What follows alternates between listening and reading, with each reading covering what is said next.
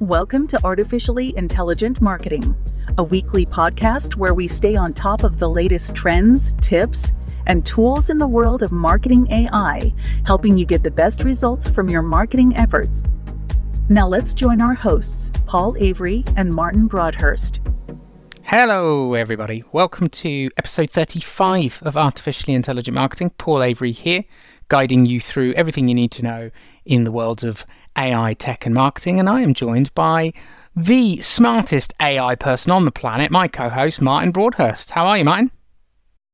I'm delighted to be back in the studio with you after your break. It feels like it's been uh, forever since we've sat down and discussed things AI related. A lot has happened, and uh, the fact that we've not had a chance to discuss it is quite frankly, shocking. To be honest, I thought you'd abandoned me and uh, just got sick and tired of my voice. So, in the intervening weeks while you've been away, I've put a lot of hard effort into completely reworking my voice, so much so that now I am, in fact, a confident older woman, described by Eleven Labs as Cecile, who is confident and strict.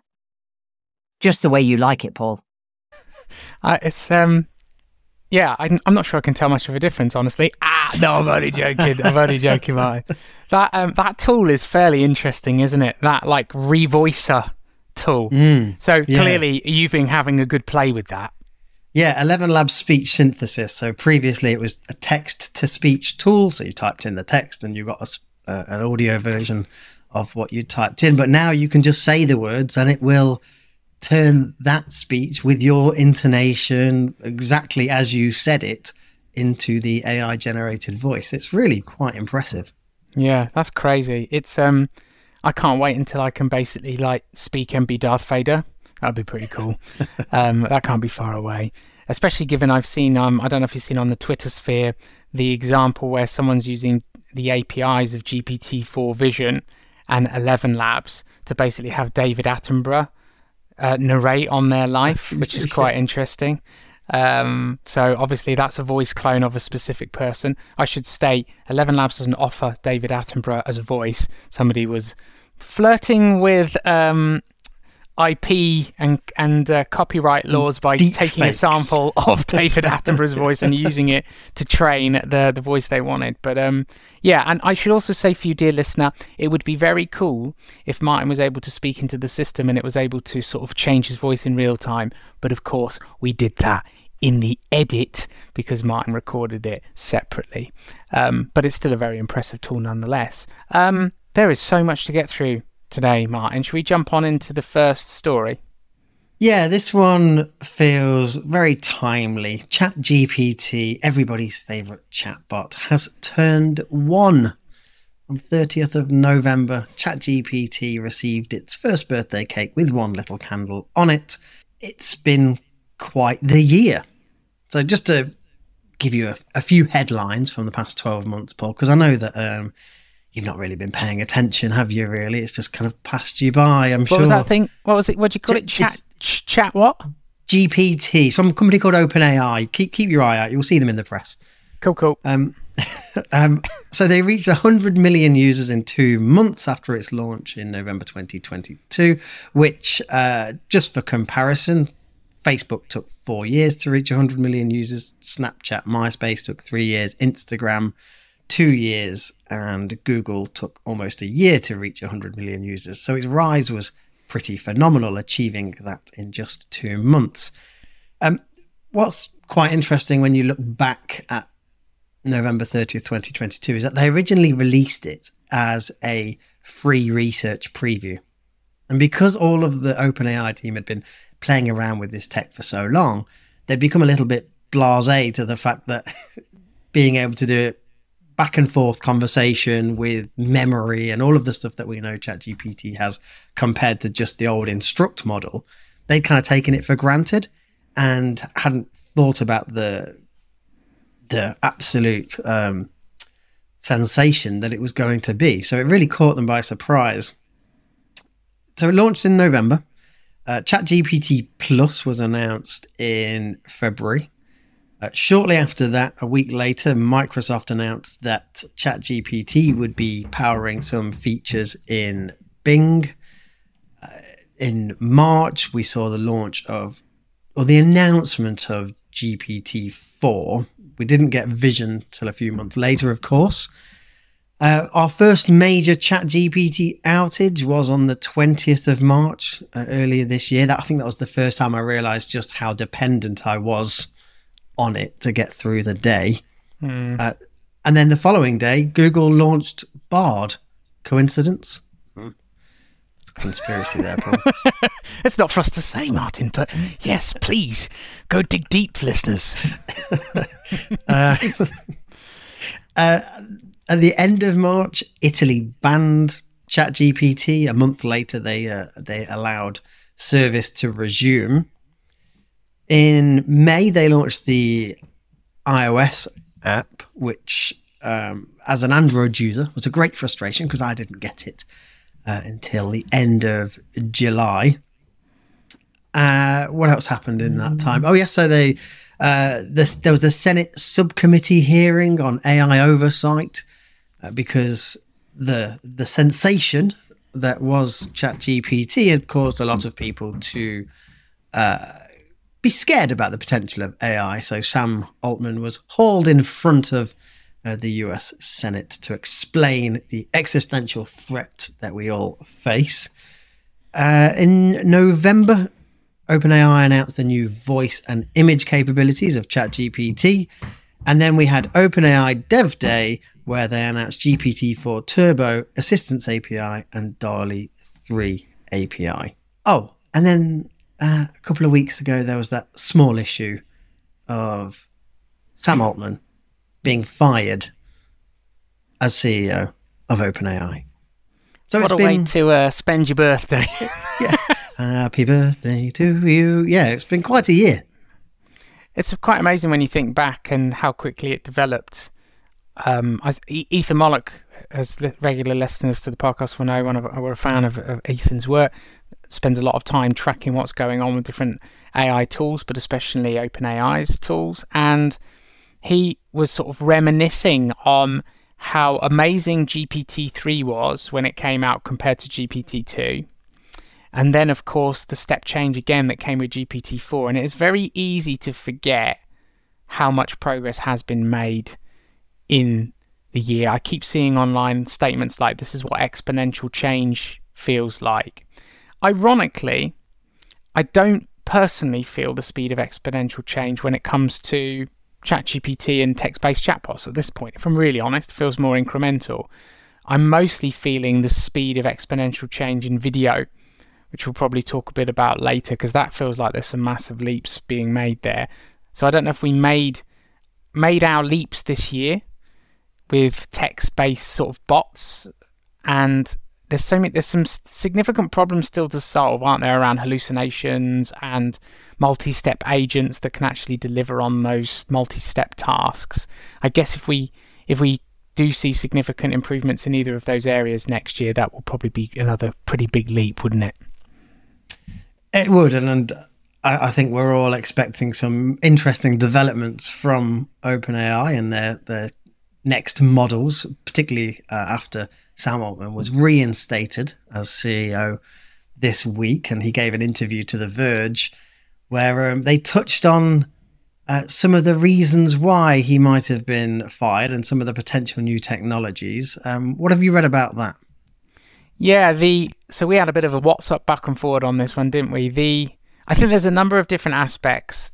One of the stories you shared with me, I think, will end up being true which is it's actually quite simple sort of tension between the not-for-profit side of OpenAI and the profit side for OpenAI, and which of and what the balance is there, and how Sam Altman is leading the organization against those. But the one that was maybe a bit more intriguing was Q Star, which um, if you're an AI nerd, your Twitter and LinkedIn feed would have been full of this because the speculation is and was super rife the minute it came out. And this is born out of a letter sent by a couple of OpenAI employees to, I think it was Forbes, um, detailing that the major falling out was because of a spectacular new improvement in one of the models that um, that they've been working on internally at OpenAI, which would allow either ChatGPT or some other similar tool to basically reason more logically and perform things like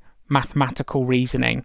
Um, which, on the face of it, especially the example that was given is that it could do maths at a grade school level, which doesn't sound that impressive. But when you think about how these tools work, they they don't reason at all at the moment. They just predict what neck what should be the next word they should output based on all the other words that came before and all the words in the context of the prompt. So to be able to actually do mathematical reasoning gives them a better understanding of the world, and the, therefore the um, a better ability to like plan and take actions. Which, of course, if you want multi-step agents, which is where some of the real power is going to lie in these tools, I think, then you do need that. There's been so much speculation that that's actually all a bunch of you know baloney, and but what was interesting is that in the most recent interview by Sam Altman, when that was brought up, he he described it as an unfortunate leak, but he didn't deny it. Um, did he not deny it because he needs the buzz around OpenAI and you know they're they're doing a are they doing a stock offering or something? They've got something coming up, haven't they? Financially motivated, where elevating the company's value as high as possible is not necessarily important for him because he's not a direct investor, but it will be important for the staff. So, is he keeping the buzz around this Q star high so that they can uh, get the highest valuation of that neck as part of that process, or is there? And, and it's not true but he just wants us all to think it's true, which is why he didn't deny it? Or is it true, and that's why he didn't deny it? And the answer, dear listener, is we do not know.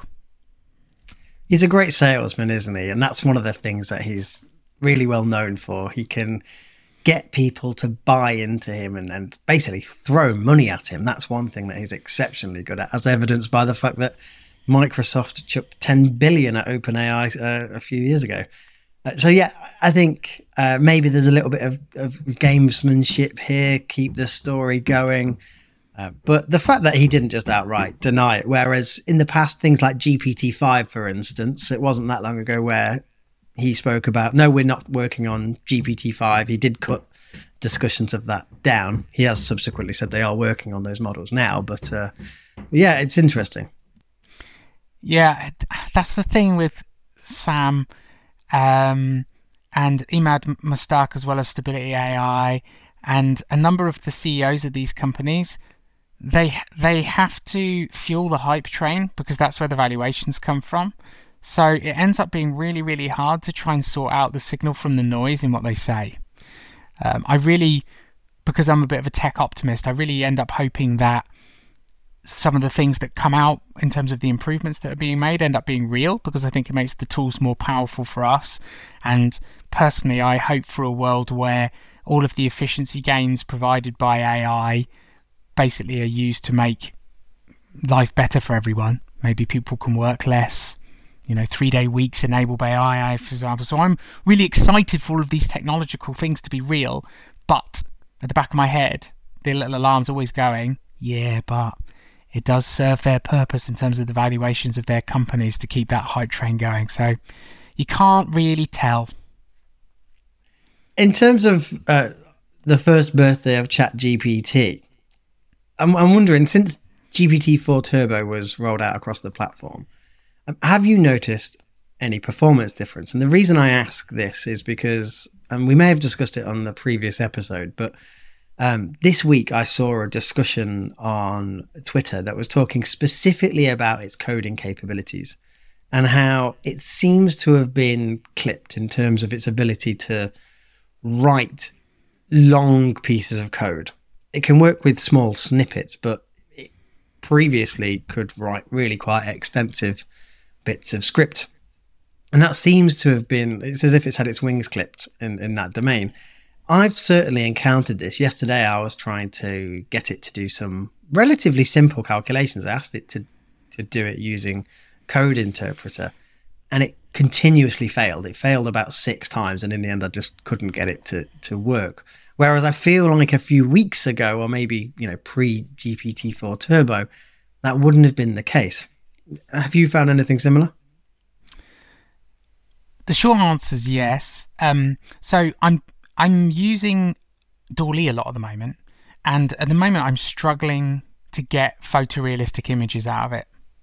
So I don't know if they've dialed that down or I'm not pushing and prompting hard enough. But the photorealistic images I'm getting now versus when it first came out are, worse, and they're making me think, oh, I'm going to have to reactivate my Midjourney subscription. Um, so I'm definitely seeing that. Um, I was on a webinar yesterday presenting about AI in sales, and a good friend of mine, um, Nick Clare, over at Succession Buyer, shout out to Nick and Harrison, was talking about an application he was working on where in the end he couldn't get GPT-4 to do it, so he switched to GPT 3.5 and got a better outcome in terms of the output, which I think is quite interesting. Um, the GPTs, as a slight aside, that I've been building, I haven't been super impressed with. They're kind of like a slightly glossier version of GPT-4. I I would hazard to think I could get the same out with just a half decent prompt in GPT-4. I'm not playing with anything super sophisticated like trying to use data connectors or anything. The tests I've run on that have been extremely glitchy and unreliable anyway, to be honest. So yeah, look, they're they're tweaking the models. One of the things I haven't had a chance to test yet is if we're on GPT-4 Turbo now, have you been leveraging the context window? Is that it's definitely the context window has definitely expanded. Um, yeah, without doubt. I'm I actually haven't hit the limit with it yet, and I've been throwing in some decent sized text that absolutely categorically would have hit the limits previously. I haven't pushed the boundaries though. In fact, I find it incredibly hard to to max out a context window at 128,000 tokens, or even you know, it's it's quite hard to put in a prompt that's even 50,000 tokens. Yeah, it's so I my go-to test, which is not proving useful is to just keep asking ChatGPT what its context window is, and it just keeps telling me 2,000 tokens. So obviously, um, I'm not I'm not pushing it right. The I haven't tested it because of our next story, which is the release of Claude 2.1. So, regular listeners to the podcast will know Claude is a model that's released by the company Anthropic, which has a bunch of ex OpenAI folks within it. And it's another chatbot like um, ChatGPT. But the difference always with Claude was its context window was massive compared to ChatGPT's context window, which is now itself massive. So Claude needed to one up the introduction of the 128k context window for ChatGPT, and with their 200,000 token context window, which you now get in Claude 2.1. So obviously you can upload PDFs, multiple PDFs, the equivalent to over 500 pages of text, and start asking questions of the text, ask for summaries of the text, etc., etc., um, which is massively beneficial for processing you know, documents like entire code bases or massive financial reports or you know anything else you can think of that's a big document that you'd want to interrogate really. The other thing that they've done with Claude 2.1, Martin, is they've introduced this reduction in hallucinations. They claim that you get a two times decrease in false statements, um, which of course is important for all of us because when you're interrogating large documents, you need to be able to trust that the outputs you're going to get you can rely on. A lot of that's being driven by Claude saying that it's not willing to answer. Um, but honestly, I'd rather have that than inaccuracies and untruths. So I think that really helps. They've also done some interesting stuff for developers, haven't they, Mike? What they do you know what they've done with the? They've done some stuff with the console and changed how developers interact with it. Yeah, so if you uh, are using it through the API, you've got an API and developer account. They've introduced something called Workbench, which is effectively like OpenAI's playground, where you have a bit more control over the the system. And actually, one of the things that they've introduced is the ability to system prompt. So, in the same way that you can with ChatGPT and assistants, where you can say, This is your role and this is how you will respond. And for the whole of this conversation, these are your rules, basically. Uh, you can now do that within the workbench. They've also um, extended its functionality, basically giving it function calling. Uh, so they're enabling it to to call upon APIs from external all of this at the moment still requires developers to uh, request API access. So you might be able to get a uh, developer account, but you'll be limited on the number of API calls that you can make. And if you want to actually roll this out into production, you actually have to request that from Anthropic for them to uh, de-restrict your account. But yeah, some definite um, advancements for developers, and I've been playing around with uh, these tools a bit. Going back to my previous point, it's really hard to to fill a context window. Two hundred thousand tokens is a lot. I went back looking through my API usage over the past month, and in early November, there was one day where I had a really heavy usage day. I think I was working with quite a lot of transcripts. It might have even been podcast episode transcripts. And within one conversation, I was throwing in lots and lots of transcripts. Bearing in mind, each episode is, you know, about an hour's worth of conversation, right? And you can see how many input tokens and how many completion tokens you get. So you can see that in your API log. On that day where I was going back and forth, back and forth, back and forth, back and forth, at no point did my input tokens go above 90,000. It's it's a huge amount of text to to put in 200,000 tokens in a prompt. It's, mm. it's, just, it's just it's a lot to get there. I think you're right. It's impressive. I think it's an impressive technical feat, but we're probably at 100,000 and certainly 200,000 tokens for a lot of for like 98% of use cases we're probably tapping out at terms of what would you really need it for i'm like you i use it a lot for transcripts um, and what was interesting so listeners will know i use a tool called magai m-a-g-a-i uh, the website is magai.co because I don't trust putting sensitive data into Claude directly or ChatGPT directly, but when you're using the API, you can have a bit more confidence. And Magai now has access to Claude 2.1. The transcript summaries are I feel significantly better in 2.1 than 2. Like the things that it's missing, it's just not missing them as much, and its summaries are really spot on. And I gave it an incredibly hard task yesterday. I recorded uh, an onboarding video for a member of my team, and then I wanted to summarize it in an email. So I pulled the transcript out and dropped it into Claude via Magai. Um, and I got a summary, and all of that was great. During that handover meeting, I'm describing what I think the kickoff call for the client should contain, but in an extremely sporadic fashion. Like it's a 30 minute intro uh, onboarding call, and at one point I'll be like, oh, we should put that in the kickoff call. And then I talk for a bit more, and then I'm like, and in the kickoff call, we should do this. So I asked Claude to build the agenda for the kickoff call by trying to like pull some reason out of my ramblings and it did a surprisingly good job. It included some things that it thought the kickoff call should have based on its understanding of the transcript. So, in other words, it didn't just focus on the things I specifically called out, but it did include all the things I specifically called out.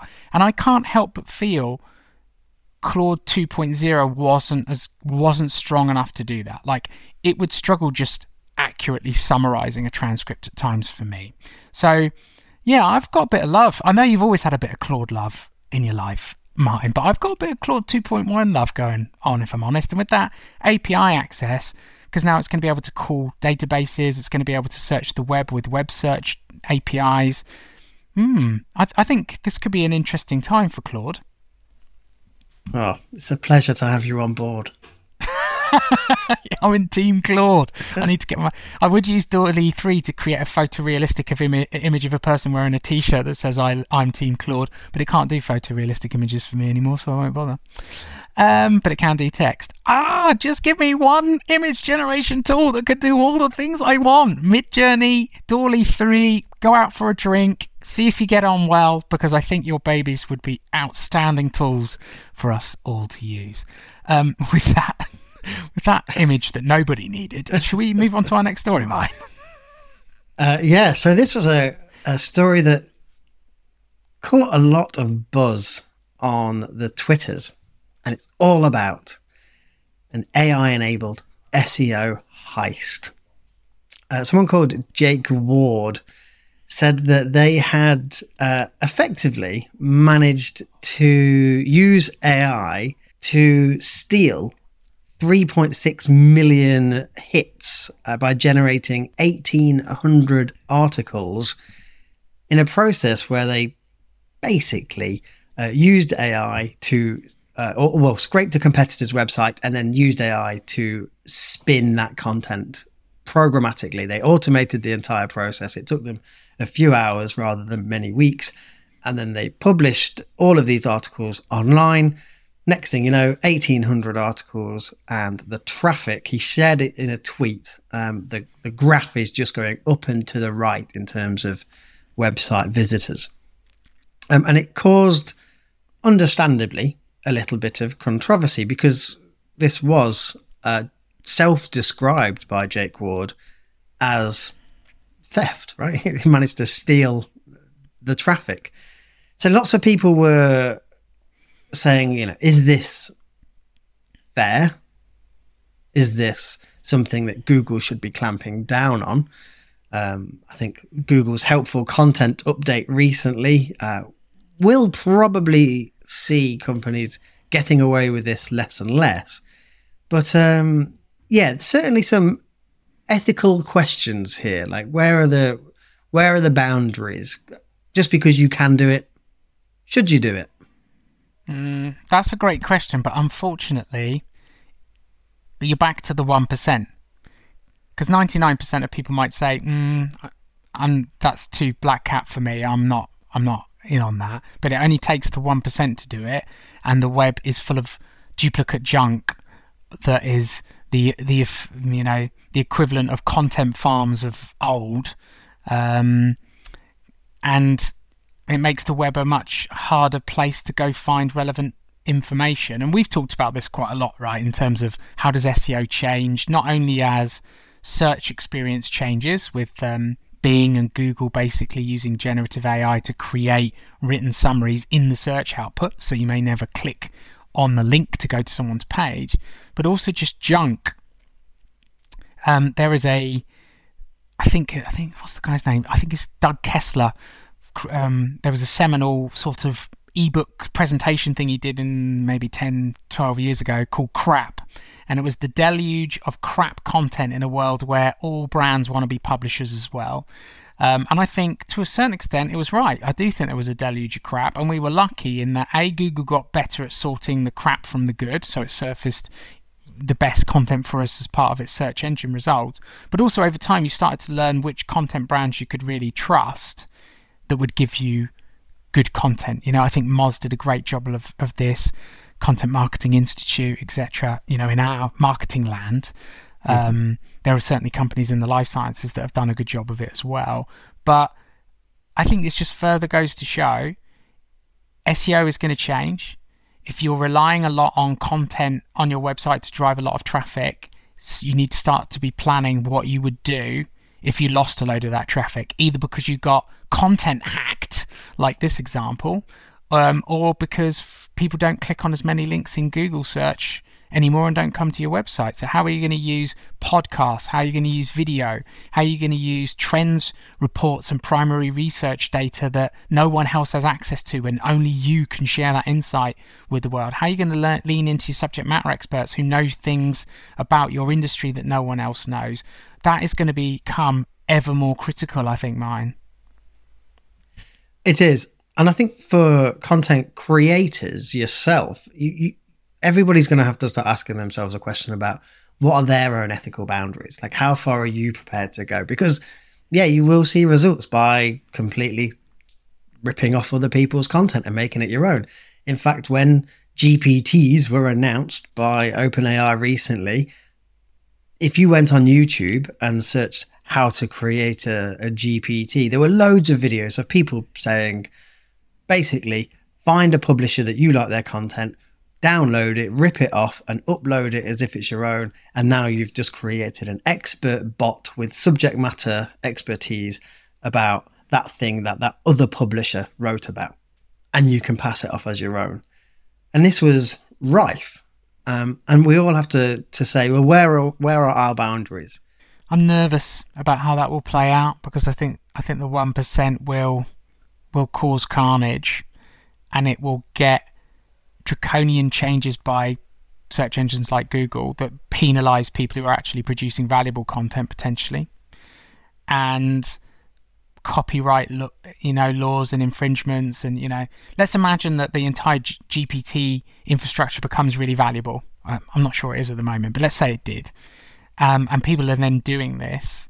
Then what OpenAI will have to take the entire GPT marketplace down while they figure out how to navigate whatever legal and copyright issues they have to solve for, which will mean that a bunch of useful tools that people rely on they can no longer access. But again, because the 1% are trying to think about clever, dare I say it, slightly underhand ways to make a quick buck. But and I think that will happen because the history of humanity unfortunately does suggest it will happen.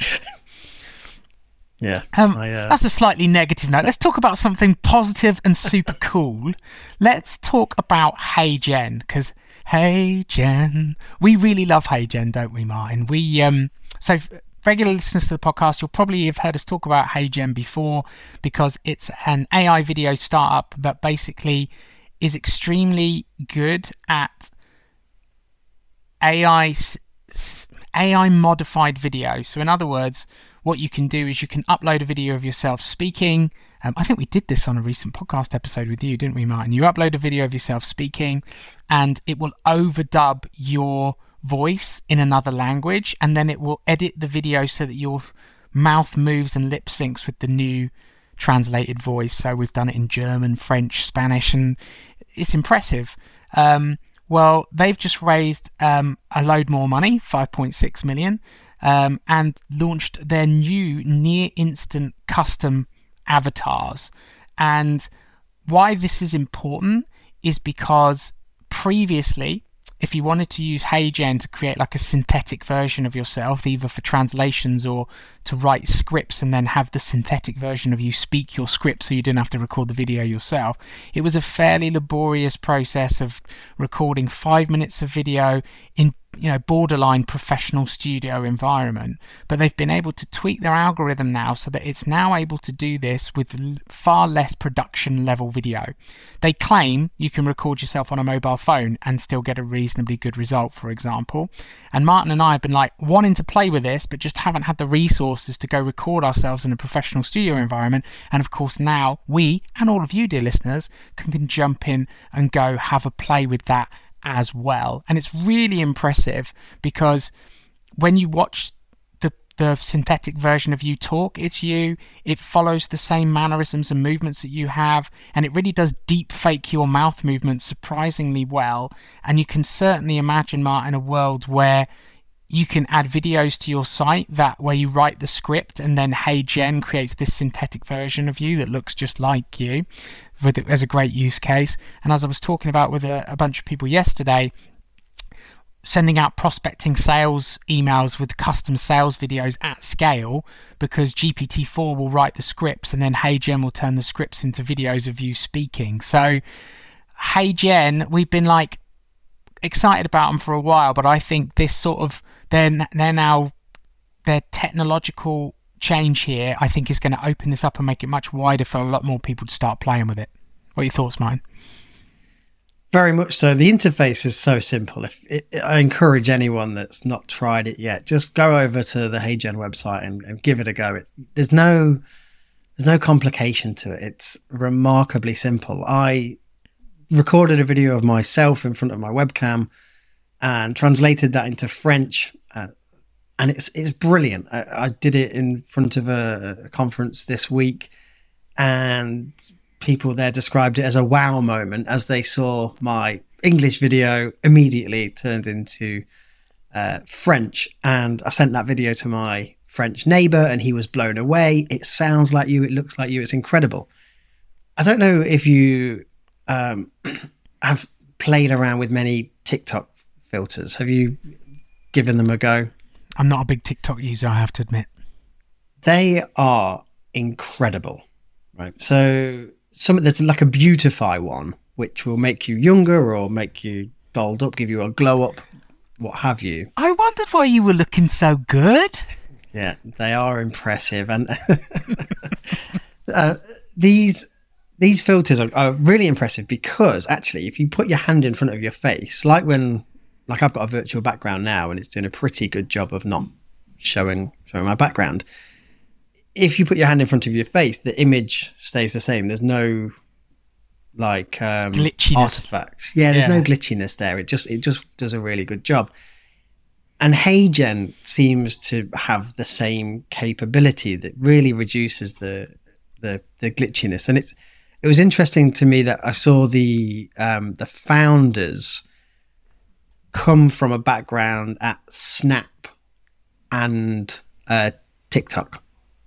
So Right. they're both from the video, AR, augmented reality, VR landscape, which explains why they've got probably such a good uh, tech stack that enables them to, to do what they're doing.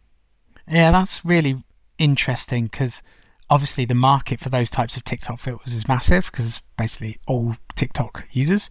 But the business applications that we just went through are not insignificant and probably an easier place to make money, dare I say. So seems like a really smart move from them. And I'm I guess the the downside of this would be what what stops someone from taking a video of me from like a webinar and then using that to train the model and then signing the consent statement on my behalf and then starting producing videos of me saying things I shouldn't be saying.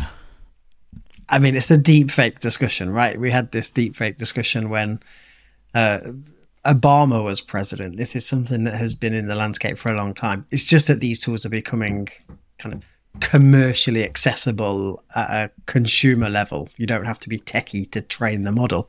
Uh, you can you can spend like twenty five dollars a month and do it yourself.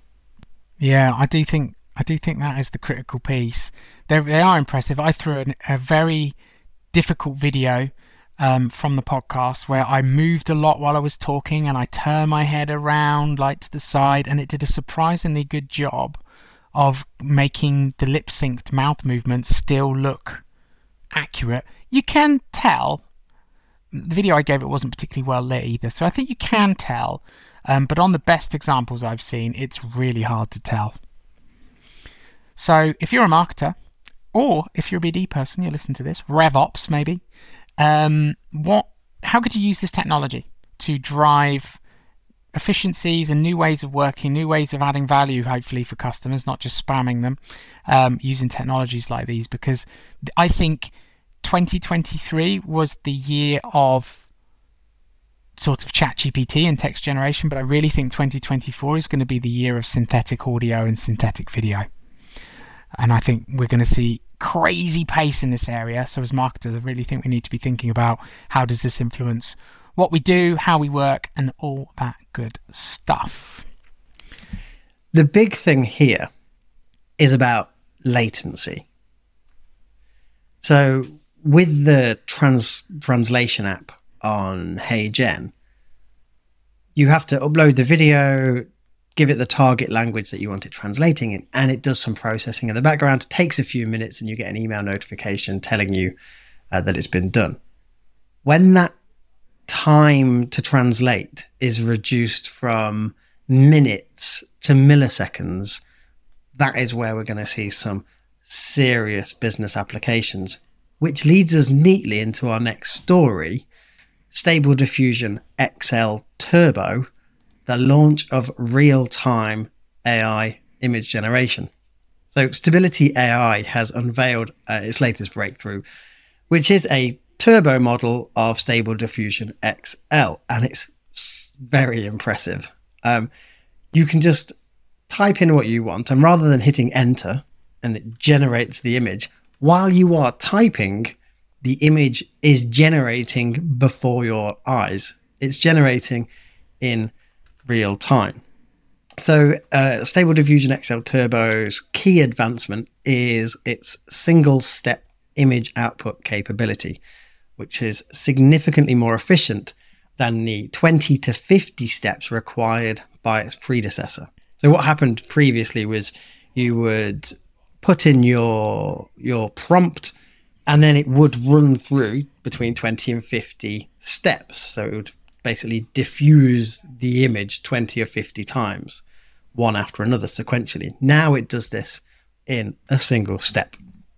So this leap in the uh, the technology is attributed to a technique called adversarial diffusion distillation ADD which refines the model's ability to distinguish between real and generated images and uh, therefore uh, enhances the realism and the output. So yeah, it's uh it's pretty cool. It's available on. Oh, now I've forgotten the name of the website. Paul, remind me. Oh, is it is it Krea? K R E A. Yes, it's available to try uh, online. The demos are um, are, are very cool. However, one thing to note for anyone that does want to go about using this is that the it, it's available under a non-commercial research license, um, and Stability AI is, an, is currently expressing interest in exploring commercial applications. You can see this having a bunch of applications for um, storytelling apps, game development, uh, any kind of creative, um, interactive user interface. Uh, yeah, I I think it's it's very cool. What did you think of the the demos?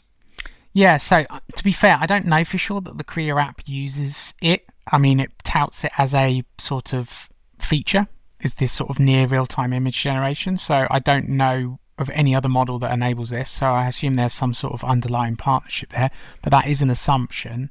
Um, I think it's really, I think it's a really good example of how the technology advances in ways that we don't expect. So one of the things we've all looked at on the surface as marketers is our ability to generate images and that the images will be of high quality. But of course, the researchers in the background are realizing that these images take a while to to develop, and so they're looking to optimize how the models work. So, firstly, when you're playing with the demo, it's quite fun because your ability to influence the image output in real time is interesting. And you do that, at least in Krea, by you have an original prompt that creates your image, and that's on the right hand side. And on the left hand side, you can use like pen and shape tools to influence the image with different colors and different sort of components. So, the example when you boot up is a, I think it's like a blue square, and then it's got a smaller pink square on top of it and what the and the prompt is uh, I think a frog sat on top of a blue mushroom or something like that. And the squares directly dictate where in the image those things should actually be. And of course you can move the squares around and the image updates in near real time. So it does give you much more control over how the image is being generated. I think the other thing to reflect on here is near real time image generation is a big step up from what we've had so far, where it might take five or 10 seconds to to um, get your image, which is like what 10, 100 times faster. The next step from here is real time image generation at video level, right? Once we get down to 24 images a second instead of one image a second, we're now creating video. So you can imagine, and I've seen a few examples online, not quite at 24 frames a second, but not you know, but but moving image, what the the equivalent of like low frame rate video of people generating images in real time to create videos. So you you mentioned game development, but also there's so many applications like I've heard described, and I don't know how likely this is going to be, but the equivalent of having Netflix create an animated video movie for you in real time based on feedback that you're given how you want the story to develop. Well, this is the type of technological change that we would need to enable those types of things. So I think there's implications today for how marketers are creating images and the level of control they want and the speed of being able to influence the image, iterate, iterate, iterate, but also those future ramifications of what does this mean for creating video on demand um, and shaping that video in near real time. That would be kind of cool. So, right, let's get on to our next story then, Martin. It's in the video realm as well. It's from Pika Labs, which blew up on the Twitter sphere this week. Um, they've raised a ton of cash, $55 million, uh, and they are chucking themselves right in the mix to compete with the likes of Runway and Stability AI that we just talked about. Stability AI has its text to video generator now that you can play with on a variety of, um, I think, Hugging Face models that you can go play with for free. And Runway ML, we've talked about a lot on the podcast, has its cool video generation features, not least the uh, the motion brush that we've talked about recently, where you draw on a bit of an image and only that bit of the image animates. What's different about Pika 1.0 is that its text to video looks extremely impressive in the demo video, like really high quality video. There's an example I think where it's it might be Elon Musk going up into space or something similar in a cartoon style, and it looks like I don't know, like a Pixar animation. Like it doesn't look kind of like weird diffusiony effects or a bit crappy like a lot of the other examples that we've seen. Um, they already have a bunch of users, but it really sounds like this next leap in their technology is going to be significant. I'm on the waiting list. I think they're starting to um, open up the waiting list on Monday, Martin. So we shall see um, what it does when we can get access to it. So yeah, if you haven't checked it out, I think it's worth getting on the Twitter spheres or searching Google for Pika and just watch that demo video because if they can even do three quarters of what that demo video suggests, it's going to be significantly impressive. Um, it, I think is you can even like update your prompt to say no no I wanted the robot in my animation to do this instead of this and then it will change it for you. So I guess the caveat here Martin, based on previous experiences, demo videos that we see from the companies are usually rather awesome. And then when you play with it yourself, you struggle to get the same sort of um, output. Um, have you had a look at the Pika video? What have your thoughts been? Uh, I wholeheartedly agree. It's a demo video that looks fantastic, but I've seen demo videos that look fantastic previously, and I've not been able to generate anything even close to them. So we uh, we will wait with bated breath to see whether or not it's actually as easy to get outputs of the quality that they're generating. Um, I still can't get Runway uh, to give me anything half decent. I was playing with Motion Brush last week, um, trying to make some very small edits. I was trying to make somebody um, just, I thought maybe I could just get somebody to smile. It was a portrait image, and their head just kind of floats up off the screen. Um, so it's very good for getting things like clouds to move in the sky um, or water moving. If, but um, yeah, the motion brush tends to when you set it in a direction, it keeps things going. So people's heads just morph off off the video entirely. So we'll yeah. I, we'll see how easy it is to use Pika compared to the demo videos. I, I, am sure these technologies well, they are the worst they're ever going to be right now. They're mm. only going to get better from here. So the fact that somebody can make them do cool things like this suggests that in the future they'll get it to the point where we can all make cool things like their demo video. Yeah, I mean, I have to assume. Um, one of the things I think about in this area a lot is if we've got a tool like GPT-4 Vision, which can analyze certainly frames in videos and, and images themselves and describe what's going on, why don't we have a DALL-E 3 level video generator that's creating a video that's being checked in real time by GPT-4 Vision to make sure that it's not junk and doing some weird stuff like someone's head floating away that's clearly not going to be the intention from the prompt and therefore able to course correct its own output. We, there doesn't seem to be at least my understanding of how all the models work that much recursiveness in how they produce stuff at the moment and it just seems to the completely untrained person that I am that that would be a really powerful way to improve the outputs. I don't know if that's how a lot of these improvements that we're seeing are being made. I don't know if that's the type of thing that um, they're trying to bake in, but it does seem that's my hope is that you almost have multiple models working on a project together where they have different skills and then they can just like one feeds back to the other to go no i think you might have drifted in the wrong direction here exactly as we've just described in the Stable Diffusion XL Turbo, where they've got the adversarial diffusion distillation, right? That's exactly as you've just described, and they don't have that in the video realm yet at all. So it won't be long. I'm sure they'll they'll borrow these techniques soon enough. I think you're right. Should we talk music for a bit? Yeah, going back to um, to Stability AI, they've uh, announced some updates to Stable Audio, um, and since we last discussed stable audio on the podcast, it has uh, been celebrated as one of Time magazine's best inventions of 2023. Um, so, stable audio, for those who missed the previous discussion about it, is a text to audio generator. So, you can describe the audio style, the rhythm, the BPM, all of that kind of stuff, and then it will generate an audio track. And you can use these tracks commercially uh, in your own projects.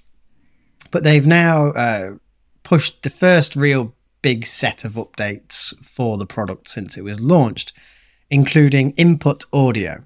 So you can now actually, oh, in the same way that you can have a seed image for a text to image, you can provide seed audio. So tracks that you've previously generated, you can input that and say, use this as the kind of starting point, which allows for more nuanced and personalized uh, edits building upon existing creations.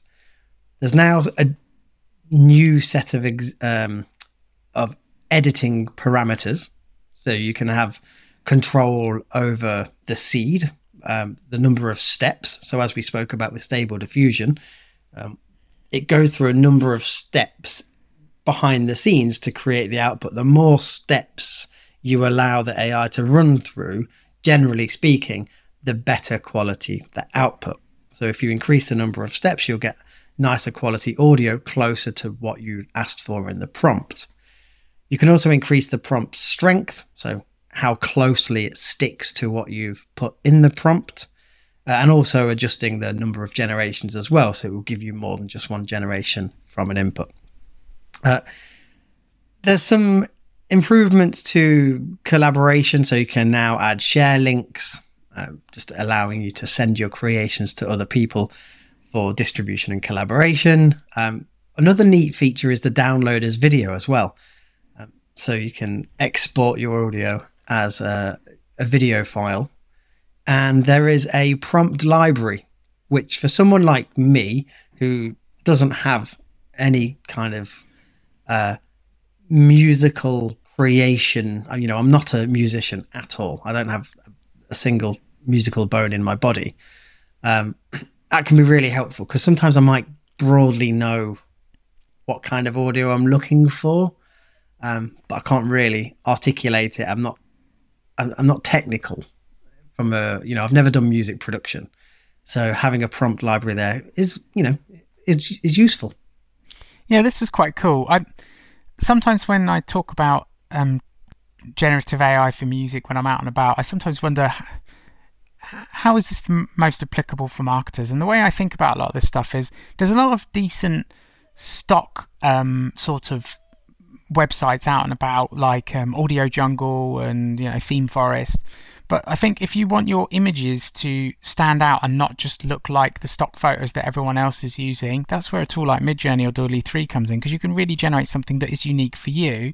And I think this is the case for the for music as well, right? If you want like little intro jingles for your branded videos and you want you don't want to use something that you know could be used by someone else because you've just bought it for $15 on AudioJungle. Well, this is a great way to do that. And the more powerful they get, the more control we're going to have over getting just the right output that we want. With all these things, generative AI is about getting it approximately what you were asking for, not exactly what you were asking for. And I think these tweaks to how the models work and the parameters you can change is definitely going to give people more control. But of course, in terms of absolute five control of a music producer, of course, not quite there yet. But um, but yeah, I think it's I think it's amazing to see all the different realms text, image, video, everything is um, audio, music, everything is sprinting along all at the same time. Right, a couple more stories to whip through. Um, the first one here is from Meta AI's research division, which have unveiled the um, groundbreaking achievement they've made with Cicero, which is the first AI capable of playing the strategy game diplomacy at a human level. So diplomacy is a tough game to play because you need to negotiate, cooperate, and plan with other humans and it's like it's very kind of diplomatic as the name would suggest and quite complex and very human really. Um, so to be able to create an ai that can play the game well is really impressive the reason it can do it is because of its ability to combine advanced strategic reasoning with natural language processing, right? It can think ahead to a certain extent and it can also understand the nuances of what the other players are doing and what they're asking for and what they're saying. So the Cicero played online uh, on webdiplomacy.net and was able to outperform uh, average human scores, but also ranked in the top 10% of players, which is kind of mental. Um, we've talked about AlphaGo, haven't we, on the podcast, and that's a rather impressive feat because it's such a complicated game. But this is such a human game, Martin. Mm, yeah, this is so different. Like AlphaGo was complex because of the number of permutations on the board. Uh, this is different because it's about negotiation. It's about understanding uh, incentives, rewards, um, punishment. You know, things like well, human psychology, right? Like loss aversion, human strategy, power, influence, all of these things, and and it's managed to score in the top ten percent of players. That's um, that's that's scary. But all of a sudden, I'm thinking, okay, well, if ChatGPT with GPT four scores in the top ten percent of humans that sit the bar exam, so for legal professionals in America, if I can take that capability and combine it with this new Cicero AI, then, you know, it sounds like I've got a legal dream team on my hands there. It's super interesting. So, Sam Altman, um, formerly and now currently CEO of uh, OpenAI, said in at the end of October, so only a month ago, I ex- on Twitter, uh, I expect AI to be capable of superhuman persuasion well before it is superhuman at general intelligence, which may lead to some very strange outcomes. And I think having AI being good at a game like diplomacy is an absolute indication of that, right? It might be that before it is solving um, climate change and helping us develop new medicines, it is taking part in negotiating contracts and getting um, rebates and maybe acting in courts of law, right? Because of its ability to understand how humans communicate and how to leverage that to to persuade. Uh, who knows? Before long, it could be operating at a geopolitical level. It will be uh, leading and chairing debates in the UN chamber. Who knows? It's kind of mad, isn't it? Um, right, let's uh, last story then for this week, Martin. Yeah, so this is uh, revisiting a story that we had on the podcast uh, recently. Uh, so we recently covered the case where some visual artists were taking action against uh, AI image generation companies such as Stability AI, AI Midjourney, and Runway. And the crux of the case uh, was that there was an alleged misuse of artists' work to train these generative AI systems. But last time we covered the case, um, there was basically a partial dismissal by the US District Court, uh, which basically said that the the artist's initial arguments were were not strong enough and didn't really apply to this copyright law. But they maintained their core claim concerning AI training processes violating artists' rights. Well, now the artists have come back because I think last time uh, three of the, the arguments were thrown out, but the one was allowed to remain. In the amended complaint, um, the seven new artists have basically been uh, they, they've said that their rights have been impinged because now if you search for their name in Google, it isn't their work that comes up. It's the AI generated work that comes up first.